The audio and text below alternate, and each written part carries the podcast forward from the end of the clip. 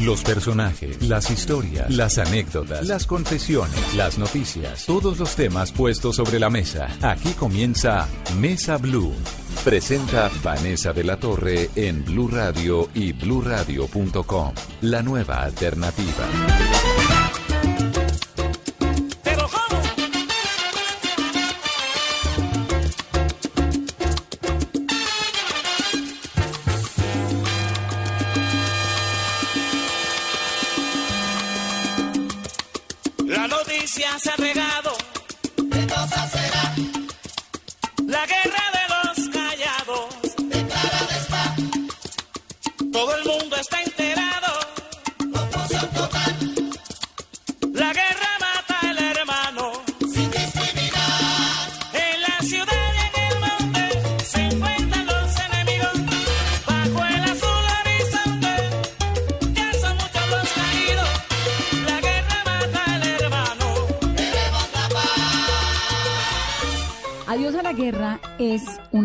Historia breve de los conflictos en Colombia de Patricia Lara y es un recuento de las guerras que ha habido en Colombia, de todos estos años de violencia, de las confrontaciones armadas.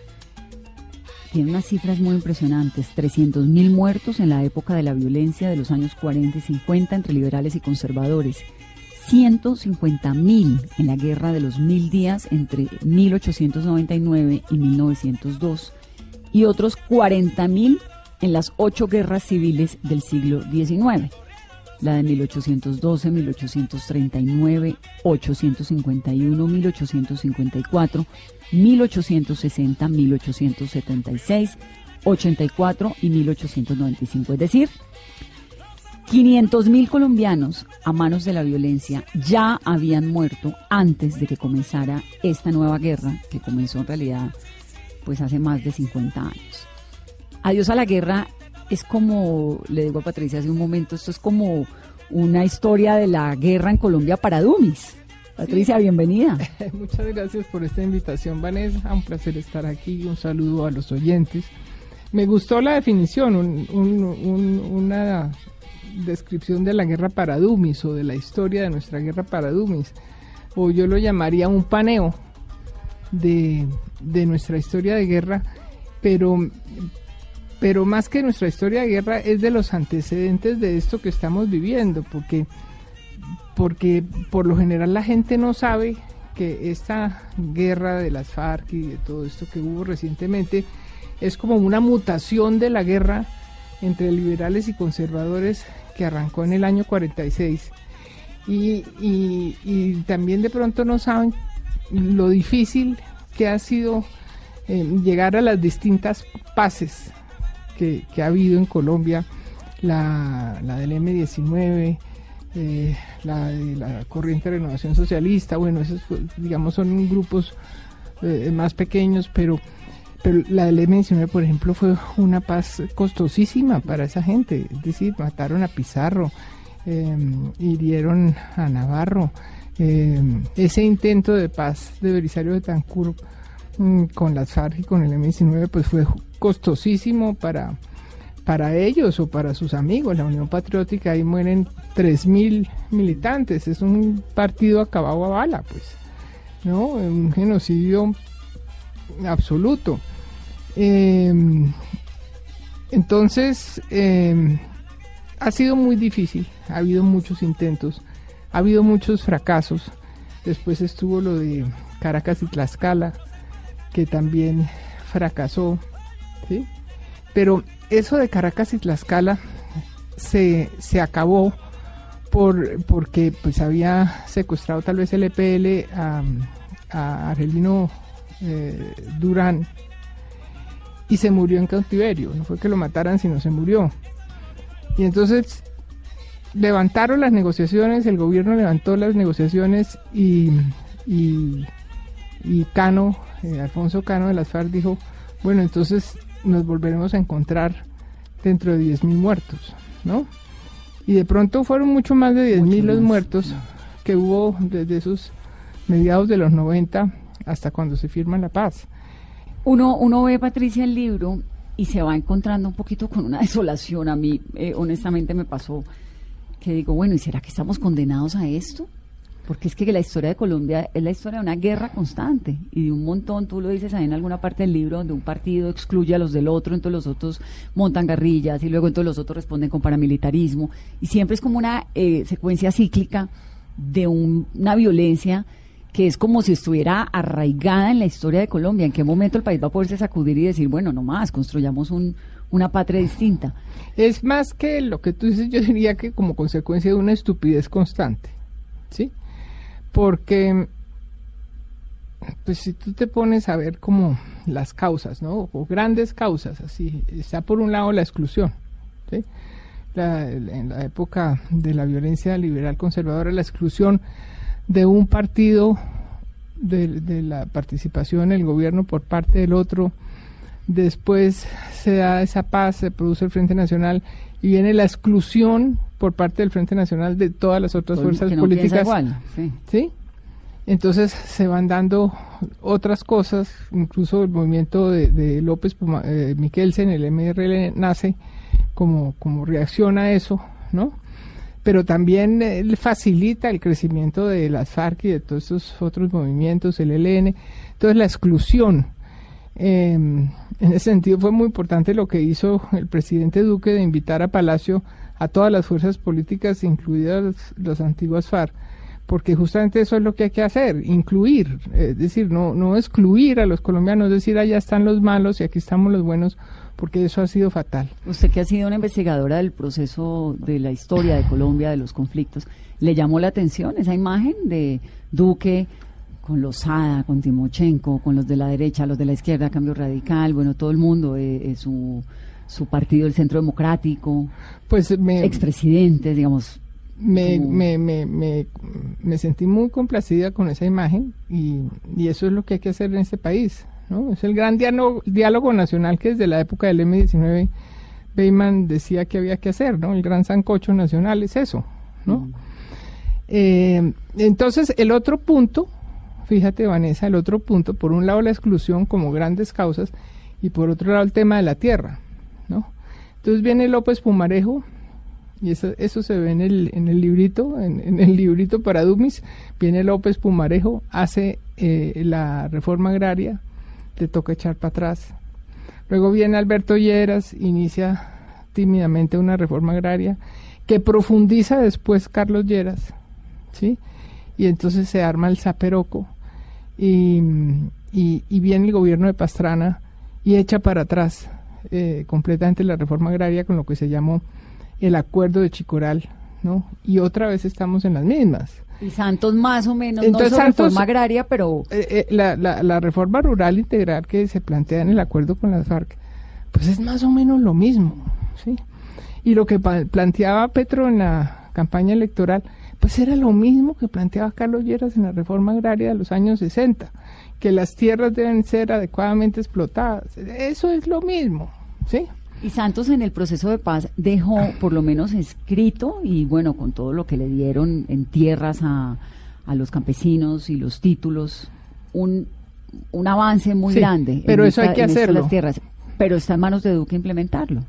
Y, y, y, pero yo creo que no solo, yo centro la responsabilidad de una manera muy importante en el presidente, pero la clase política tiene una responsabilidad infinita y si tú te pones a ver el librito de Adiós a la Guerra, ahí se ve cómo a lo largo de la historia ha sido la clase política la que por eh, sus estupideces ha conducido nuevamente a la guerra. ¿Pero es estupidez o es mezquindad? Yo no sé. Es mezquindad, es estupidez, ante todo es estupidez porque, porque a nadie le puede interesar. A mí, a mí no me cabe en la cabeza que haya gente que le interese que el país esté en guerra, a no ser que, que sean los comerciantes de armas o... ¿no? Sí, los productores de fusiles y... o la gente que, que se ha hecho a la tierra de manera fraudulenta. Que hay muchos. Y que hay muchos y que teman que le van a quitar sus tierras. Bueno, eso ahí uno entiende. Pero, pero en términos generales que haya un país que le diga que no a, a la paz, eso no, no pasa por la cabeza de nadie que tenga dos dedos de frente. Pero le dijo que no a la paz con el plebiscito de octubre. Sí, eso es una cosa absolutamente... ¿Eso cómo lo entiende, Patricia?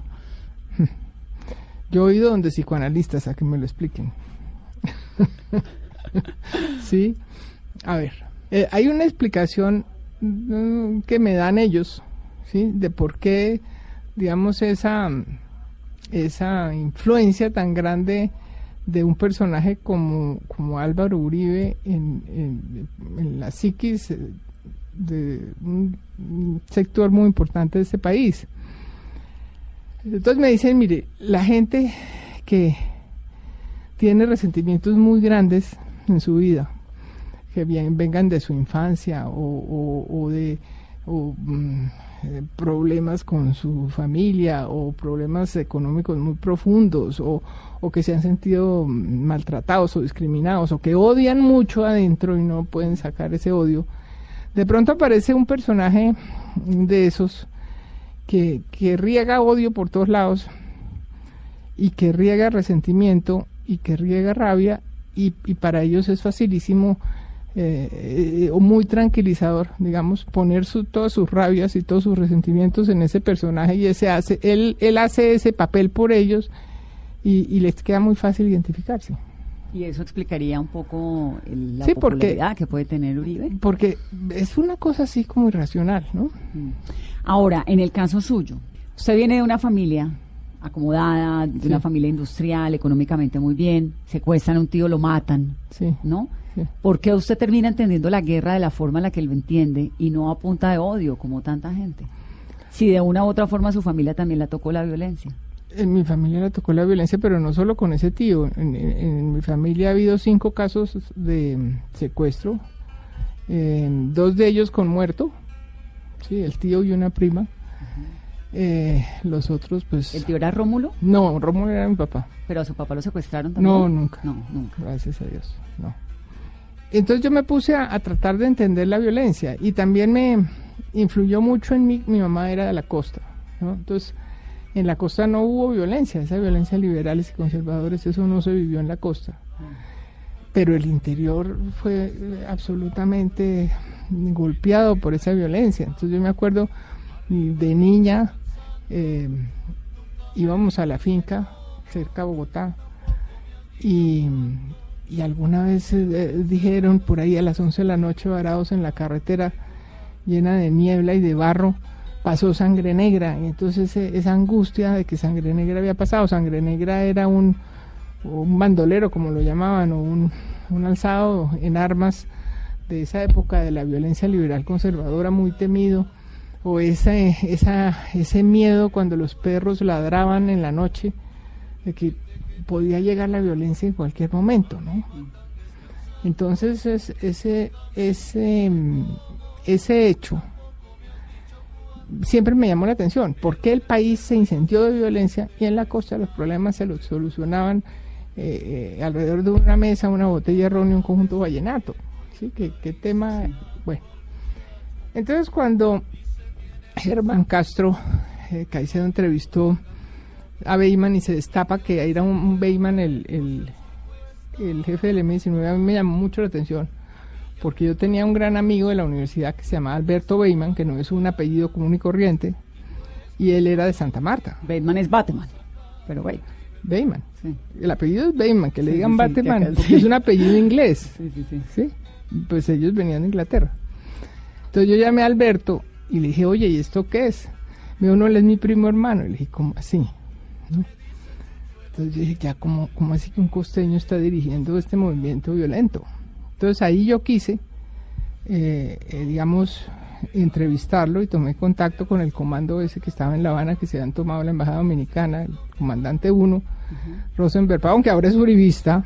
Sí. sí. Bueno, por ejemplo, ese es uno de los grandes interrogantes, ¿no? Que uno dice, bueno, ¿cómo pasa Rosenberg Pavón? Bueno, y, y gracias a, pues a ese acercamiento se dio esa entrevista con él que terminó en mi primer libro Siembra vientos y recogerás tempestades. ¿Usted terminó siendo bien amiga de él o no? Pero después del libro, pero fue un tiempo muy corto porque el, libro se publica en el 82 y en el 83 muere. ¿sí? Eh, y, y me dijo, pues, él era tímido y yo no podía hacer un perfil de un tipo que no hablaba de sí mismo. Él hablaba de política, pero no hablaba de sí mismo. Entonces me dijo, no, pues si quiere vaya allá a Santa Marta y habla con mi mamá y mis amigos y yo hago que unos amigos míos la busquen. Bueno, en resumen, esos amigos con los que hablé, los, los principales fueron Iván Marino Espina y Fayat, que eran los segundo y tercero muertos también. Muertos también al mando de ese movimiento. Pero entonces Iván Marino era de familia conservadora. Ya le tocó la violencia, pero vista desde el punto de vista de los conservadores. Lo cual para mí era una sorpresa infinita porque mi familia era absolutamente liberal por lado y lado, ¿no? Mi abuelita materna tenía una historia linda, ¿no? Ella era muy católica y entonces le gustaba ir a misa y comulgar todos los días. Entonces iba a, Santana, en Teusaquillo, a que la confesara el cura afanador, que era godísimo, después fue monseñor afanador. Y ella le decía que ella soñaba eh, con matar a Lauriano, ¿no? Y entonces el, el cura no le daba la absolución. Entonces mi abuelita llegaba llegaba tristísima de que no había podido comulgar hasta que se consiguió un cura liberal que la absolvió. Entonces, para mí, saber esa parte, pues fue toda una revelación. Y por otra parte, me encuentro con Fayad, a quien le tocó la violencia desde el punto de vista liberal. Entonces, el, primer recuerdo de infancia de Fayad, cuando tenía como unos tres años, en su casa, tal vez era Ulloa Valle, que llegan unos tipos, golpean, y, y él abre, preguntan por el señor Fayad, dice, allí está mi papá, y le disparan lo matan. Lo matan y entonces el primer recuerdo de él es su papá caído con un hilo de sangre que sale de su boca, ¿no? Entonces me di cuenta cómo a través de esas vidas de este par de personajes se entretejía esa historia de violencia. ¿Y cómo terminaron siendo amigos Iván, Iván María, Iván Marino y, Fallat? Si el uno era tan izquierdo. No, todos acabaron entrando a la juventud comunista. Uh Ospina, Fallat, todos acabaron. Y, todos muertos terminaron también. Sí, pero entonces entra en la Juventud Comunista y luego todos ellos, además de Pizarro y de Navarro, ¿sí? Eh, los arrastra para que se vayan para las FARC. Ellos están en las FARC un tiempo. Sí. Y, y rompen con las FARC. Incluso Beyman fue comisario político de Marulanda, era como el, como el, sí, como el tipo que sabía de política al lado de Marulanda, digamos, ¿no?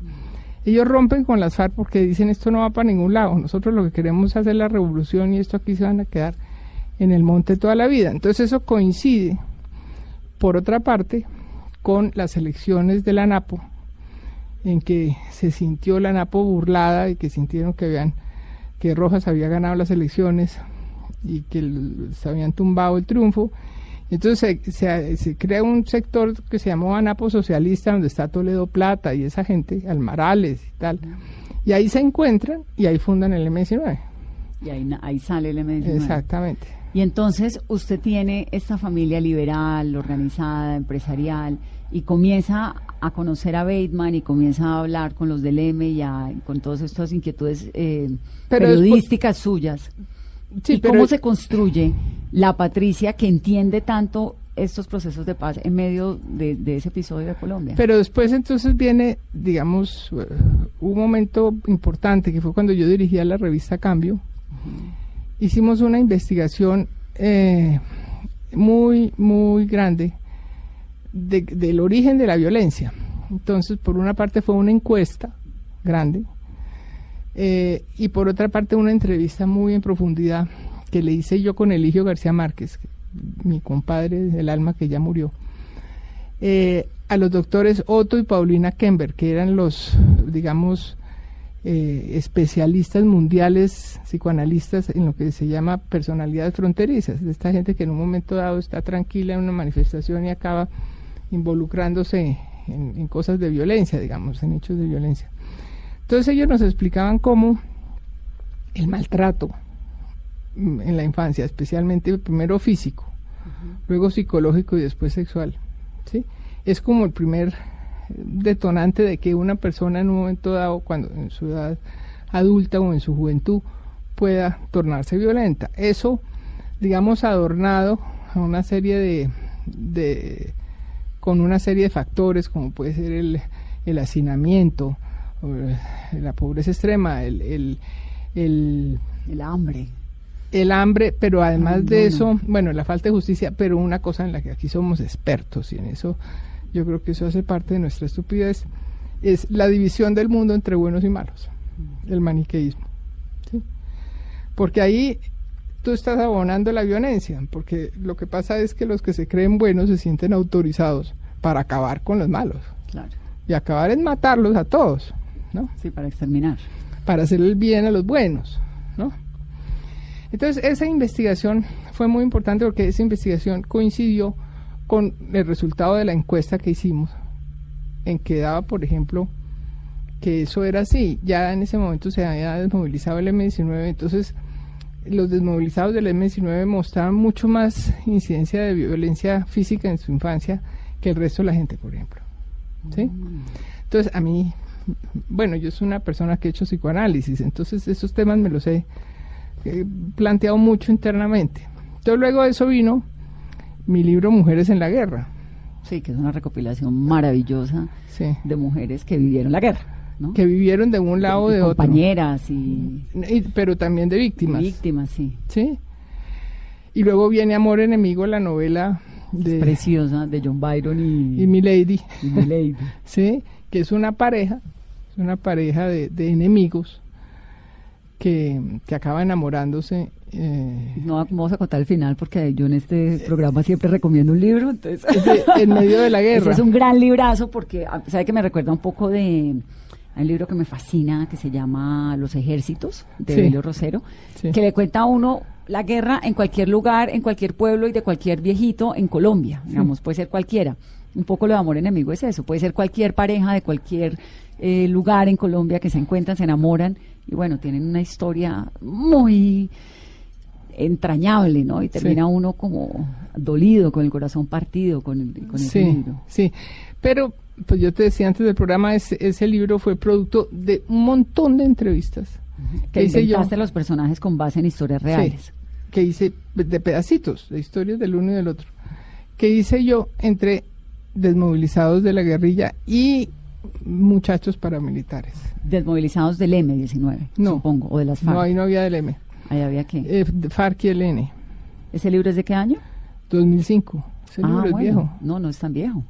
Bueno, Y bueno, entonces mm, yo creo que ahí dije yo, creo que ya acabé con el tema de, de la guerra porque eso me llevaba, ese libro lo que trata es por qué los niños eh, se meten a la guerra y ahí está clarísimo el tema del maltrato.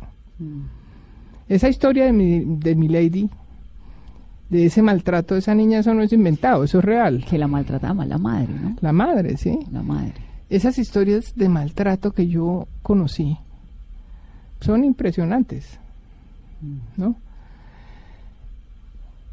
Entonces, cuando se ha hablado tanto, por ejemplo, de los, de los niños en, en, en la, en la guerrilla, ese es un tema que no se puede tratar como blanco y negro, ¿no? Porque uno dice, ¿cómo puede haber niños en la guerrilla? Pues es que no tuvieron más opciones tampoco. Pero resulta que muchos encontraron en esos sus refugios, se volaron de su casa para irse para allá huye- huyendo del maltrato familiar, ¿no? Claro. Y encontraron una opción de, de, de tener una familia lejos, huyéndole al padrastro violador, a la mamá abusadora, a la pobreza, a un montón de a la cosas. falta de oportunidades, pero ante el detonante es el maltrato. Mire, yo mm, ahora en los diálogos de La Habana estuve por ahí unos 15, 20 días y conversé mucho con las mm, guerrilleras que estaban ahí en la pasarela, que eran las mujeres, las compañeras de, De los comandantes. de comandantes o, o- o gente cercana y tal. Una de ellas, muy chusca, muy, una vieja atractiva, le dije, mijita, ¿y usted por qué está aquí? ¿Por qué se metió? Me dijo, no, ella era como también de un pueblo del Valle, Tuluá, yo no sé. Eh, me dijo, no, porque es que en, en la época en que yo vivía en mi pueblo, llegó el cartel del norte del Valle y entonces ellos, los mafiosos, mandaban a sus, a sus eh, lugartenientes a recoger a las niñas bonitas del pueblo para que se las llevaran a ellos y yo no quería acabar así. Entonces yo conocí a alguien que estaba en la guerrilla y le dije, lléveme con ustedes, un adolescente de 13, 14 años, ¿no? Sí. Otro caso que me impresionó mucho, de, de una mujer que fue eh, la guardia personal de Cano. Entre ellos no hubo nunca una, una relación, pero sí era una amistad entrañable, no hubo una relación de pareja. ¿de usted por qué entró a esto? Y me dijo, no, fue que yo nací en el lugar equivocado. Le dije, ¿cómo así? Ella era del Meta. Me dijo, no, es que mi papá se enamoró de mi mamá y resulta que él tenía una, una otra señora y con ella tuvo 10 hijos. Pero mi mamá murió en el parto cuando yo nací. Entonces mi papá me llevó a vivir con esa familia. Y siempre yo crecí sintiéndome en el lugar equivocado y me maltrataban y tal, Pascual. Entonces yo a los 10, a los 10 años me volé. Me volé de la casa me fui a trabajar en casas de familia. A de cuenta la historia de la Cenicienta. Y allá me maltrataban de una casa a otra y de otra, hasta que di con alguien que conocí que, que estaba en la guerrilla y le dije, lléveme con ustedes. El mismo caso. Claro. ¿Sí? Claro. Y, y las entrevistas que hice yo en, en el 2005, el mismo caso, ¿no? Es que no hubo uno que no tuviera... Y si las haces hoy en día, el mismo caso. El mismo caso. Entonces... Exactamente lo mismo. A la pregunta tuya. ¿Por qué una persona como tú entiende eh, la violencia así y no se pone... Yo porque te he leído. y no se pone a en, el plan de la venganza y del odio. Yo ¿sabes Pues porque he oído las historias. Claro, y, me, y porque además tiene uno una curiosidad muy grande por qué es lo que está pasando, como revisar entrañablemente y qué es lo que ha pasado en la historia del país. Por eso me parece tan valioso este libro, Adiós a la Guerra.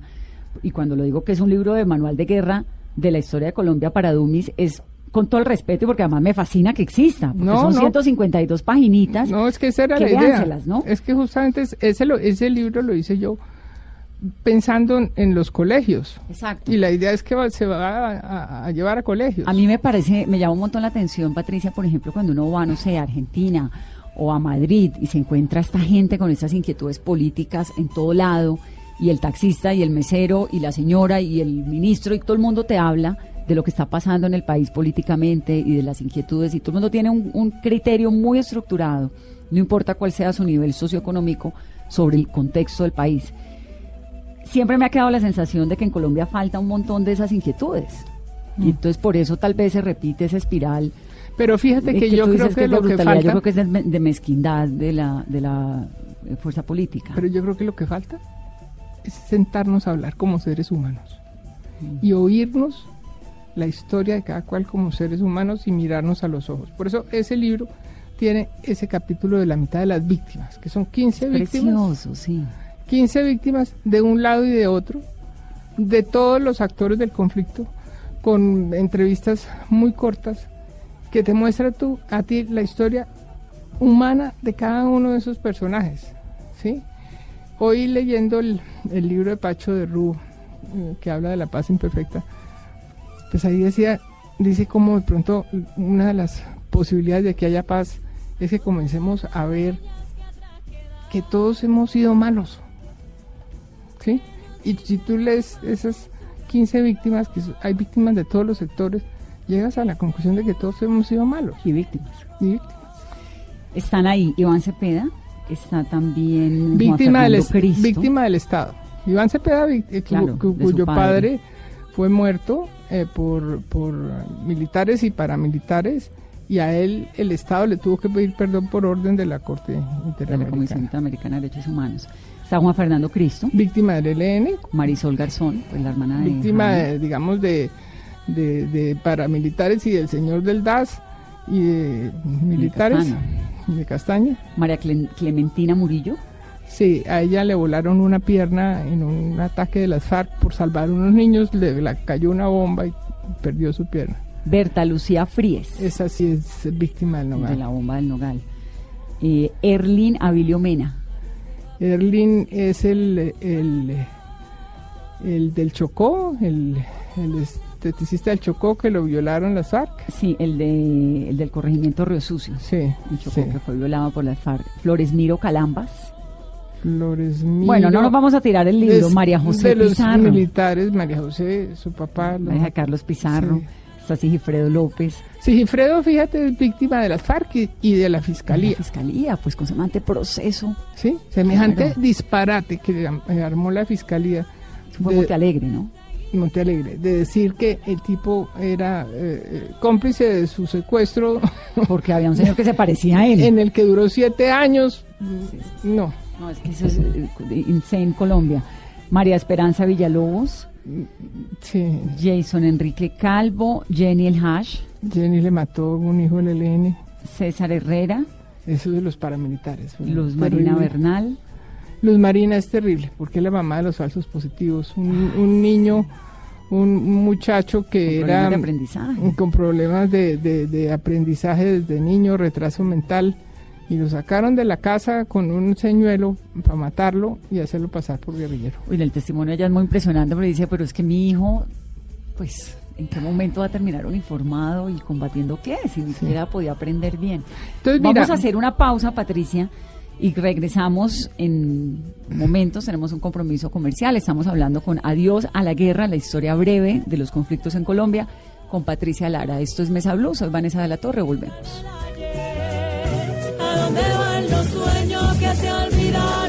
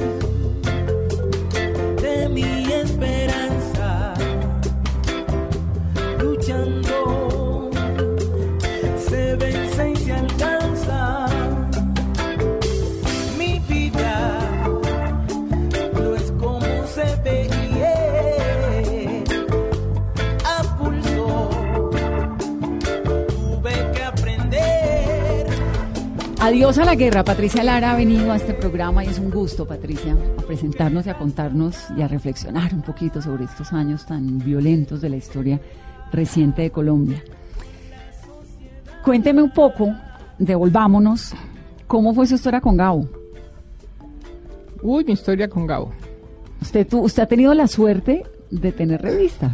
¡Qué dicha! Eso es lo que todos los periodistas queremos. dicho que tortura, pero no, una dicha y una tortura, una- muy angustioso. No, mi historia con Gabo es, comienza de la siguiente manera. Yo estudié filosofía y letras en la Universidad de los Andes y una de mis compañeras entrañables era y es Miriam Garzón. Y Miriam estaba de novia de Gillo García Márquez, el hermano menor de Gabo. Entonces después, pues con ella estudiábamos los exámenes juntas y María Mercedes Carranza y bueno, un grupo de, de estudiantes ahí. Luego, cuando yo salí de Nueva Frontera, porque fue la primera revista que hicimos con Carlos Lleras, ¿no? Y salí de Nueva Frontera porque me quise ir a estudiar en serio periodismo, entonces fui a Francia.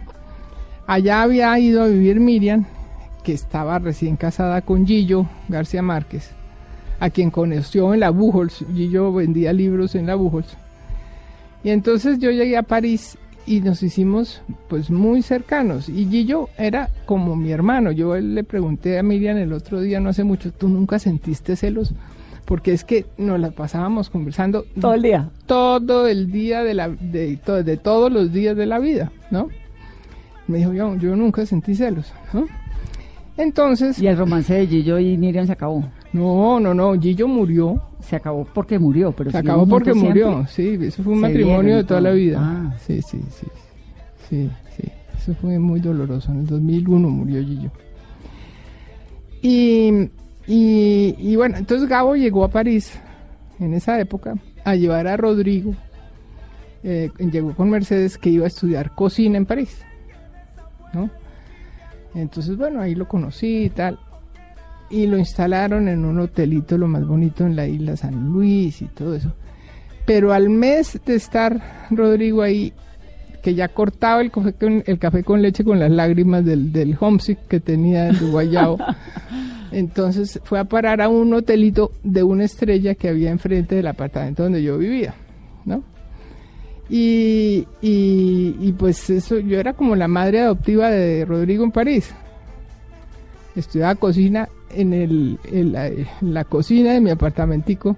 Por supuesto me engordé como 10 kilos. Claro, con- uno con chef ahí. no, no, no, y era experto en las tartas de chocolate y de, de tarta de peras y bueno. Entonces, eso fue creando una relación muy entrañable. Con Rodrigo primero, Sí, no, y con Gabo, y, y- y- y de paso con Gabo, claro. ¿sí?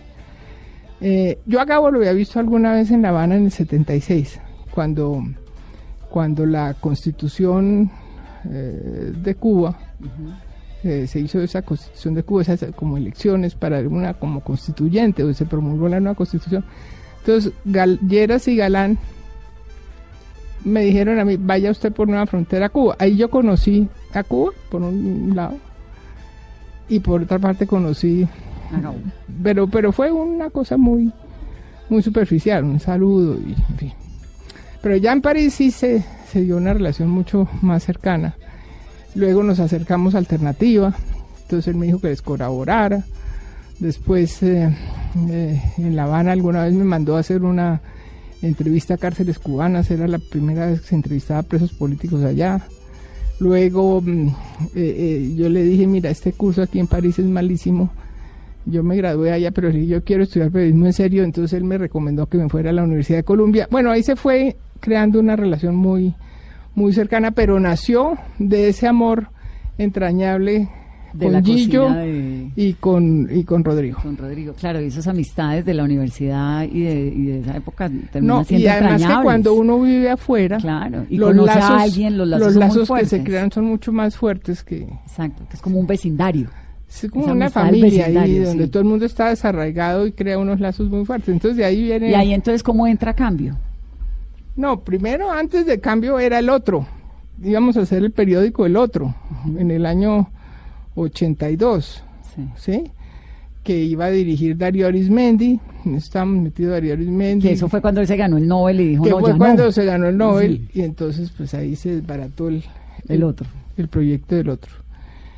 Eh, y después de eso, pues ya vino lo de cambio, pero la parte digamos que no se conoce es que antes de comprar el cambio, en un momento de crisis que hubo en la revista en que yo me quedé sola, cuando sale Juan Tomás de Salas, en el tránsito de cambio 16 a cambio, digamos que eso fue una época muy difícil, yo me quedé solita con la revista el, el, el, el director en la sombra y el apoyo total era Gabo. O sea, él llamaba ocho veces diarias a ver qué estaba pasando y a le editaba, le editaba a los muchachos los, los textos desde donde estuviera. Eso fue una época preciosa. Claro, y tú la dirigías. Yo la Y dirigía. era la dueña. Sí, sí. Y luego, eh, y se dio una relación entrañable con la Fundación eh, Nuevo Periodismo, porque nosotros teníamos un canje de publicidad con el Hotel Las Américas. Entonces, era una página gran- la, completa semanal.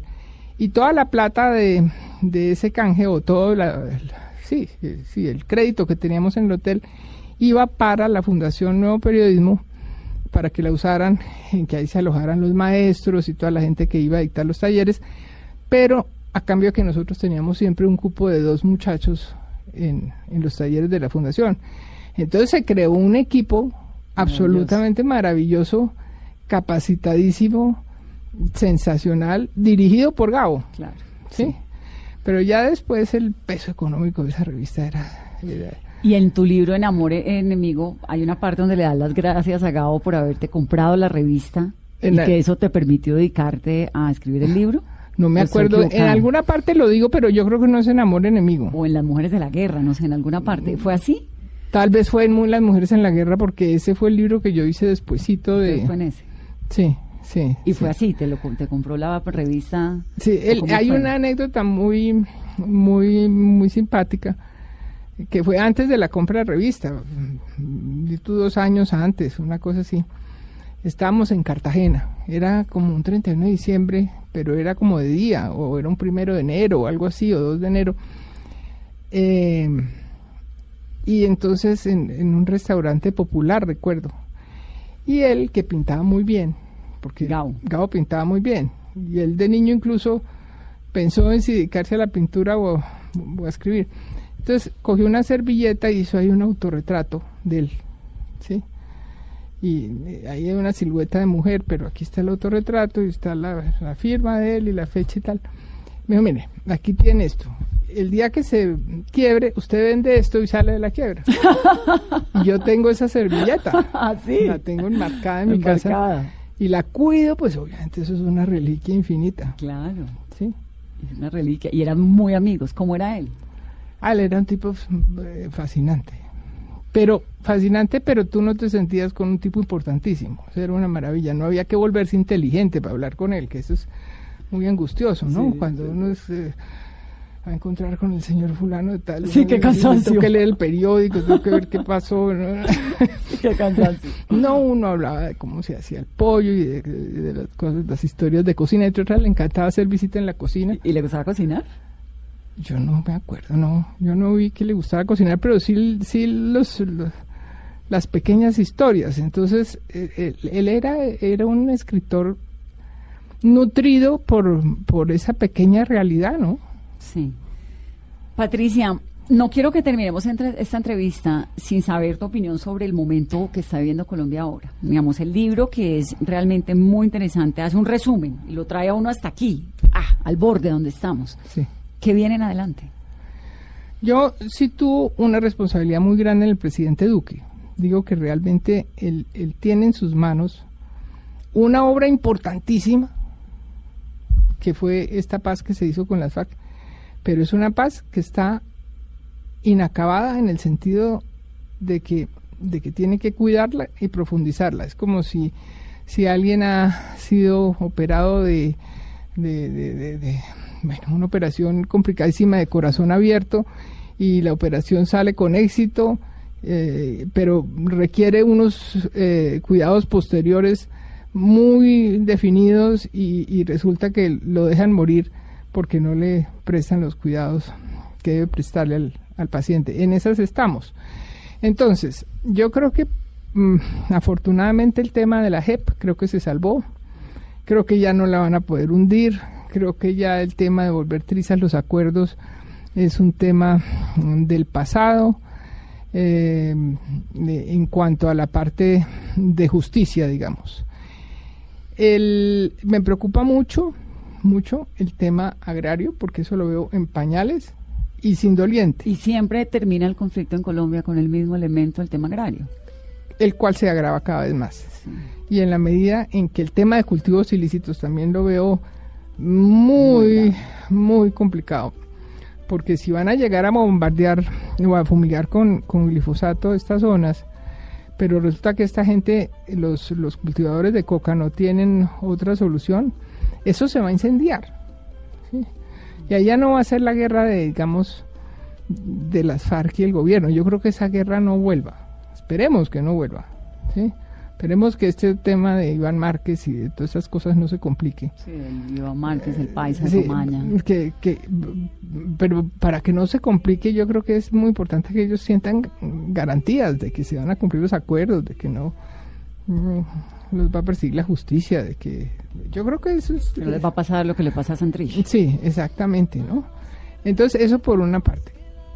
Pero por otra, la, el tema de de, los cultivos ilícitos y el tema de las tierras y las víctimas, eso está en pañales, ¿no?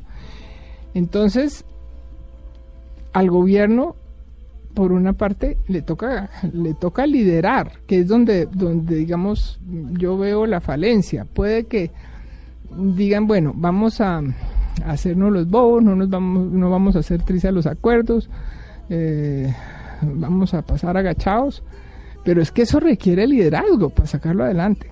¿sí? Y requiere liderazgo en el Congreso. para acabar de, de esto. Me parece buenísimo el nombramiento de Pablo González en la, en la unidad de protección.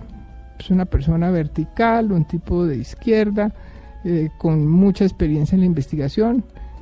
Mira, yo sostengo que si los periodistas nos vamos en serio, di tú a Tumaco o a los sitios esos donde están matando a la gente, nos quedamos 15 días, un mes haciendo un reportaje, uno acaba sabiendo quién mata a quién. ¿Sí? Sí. Entonces, ahí me parece que la voluntad política del gobierno es, es fundamental. Pero por otra parte no, no, no consigo mucho al presidente Lu- Duque queriendo que se incendie el país. No, Uno lo ve como buena persona. sí, sí, sí, sí, hay que darle, bueno, no sé, todo el, el beneficio de, de las posibilidades, Sí. y además es joven y es... Tiene de dónde, Sí, pero yo quiero, no me quiero despedir sin hacer énfasis en... que es su responsabilidad. Sí, pero en, en el tema en que quedamos en el segmento anterior.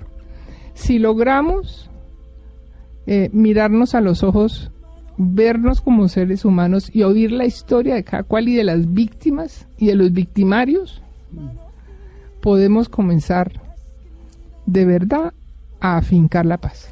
Y entonces me, me, me pego de eso y hago el llamado para darle una mirada al libro, que es bien interesante, caramba, y para también eh, entender un poco que es que el país no es solamente lo que pasa en las ciudades. Es que hay un montón de gente, hay 13 mil guerrilleros que se desmovilizaron y cada uno tiene una historia más impresionante que la otra. Claro. Las mujeres, los niños que terminaron en la guerra, porque bueno, lamentablemente es un país en donde el Estado ha sido tan ausente en Sí, tantos lugares. mira una cosa, cuando Mocus presentó el libro de Mujeres en la Guerra, que él lo presentó, él dijo una frase muy linda, dijo, a mí me conmovió mucho ese libro porque yo sentí que si yo hubiera sido cada una de esas 10 mujeres, muy probablemente hubiera acabado haciendo lo mismo. ¿sí? Es como si la vida te pone en un camino y tú de ahí no te puedes salir. Claro. Y eso es lo que el país no ha entendido. Entonces acabamos graduando de asesinos a la niña de Tuluá que se fue por la guerrilla huyendo del mafioso que la quería violar Mm. y a la Cenicienta que se fue por donde Alfonso Cano. Y entonces así lo que hacemos es expandir la guerra y el odio se riega como pólvora. Y reproducir la violencia. Patricia, gracias por esta entrevista. Gracias a ti, Vanessa. Un placer haber estado aquí. Muchas gracias. Y ustedes que tengan un muy feliz resto de domingo. Soy Vanessa de la Torre, ella es Patricia Lara y esto es Mesa Blue.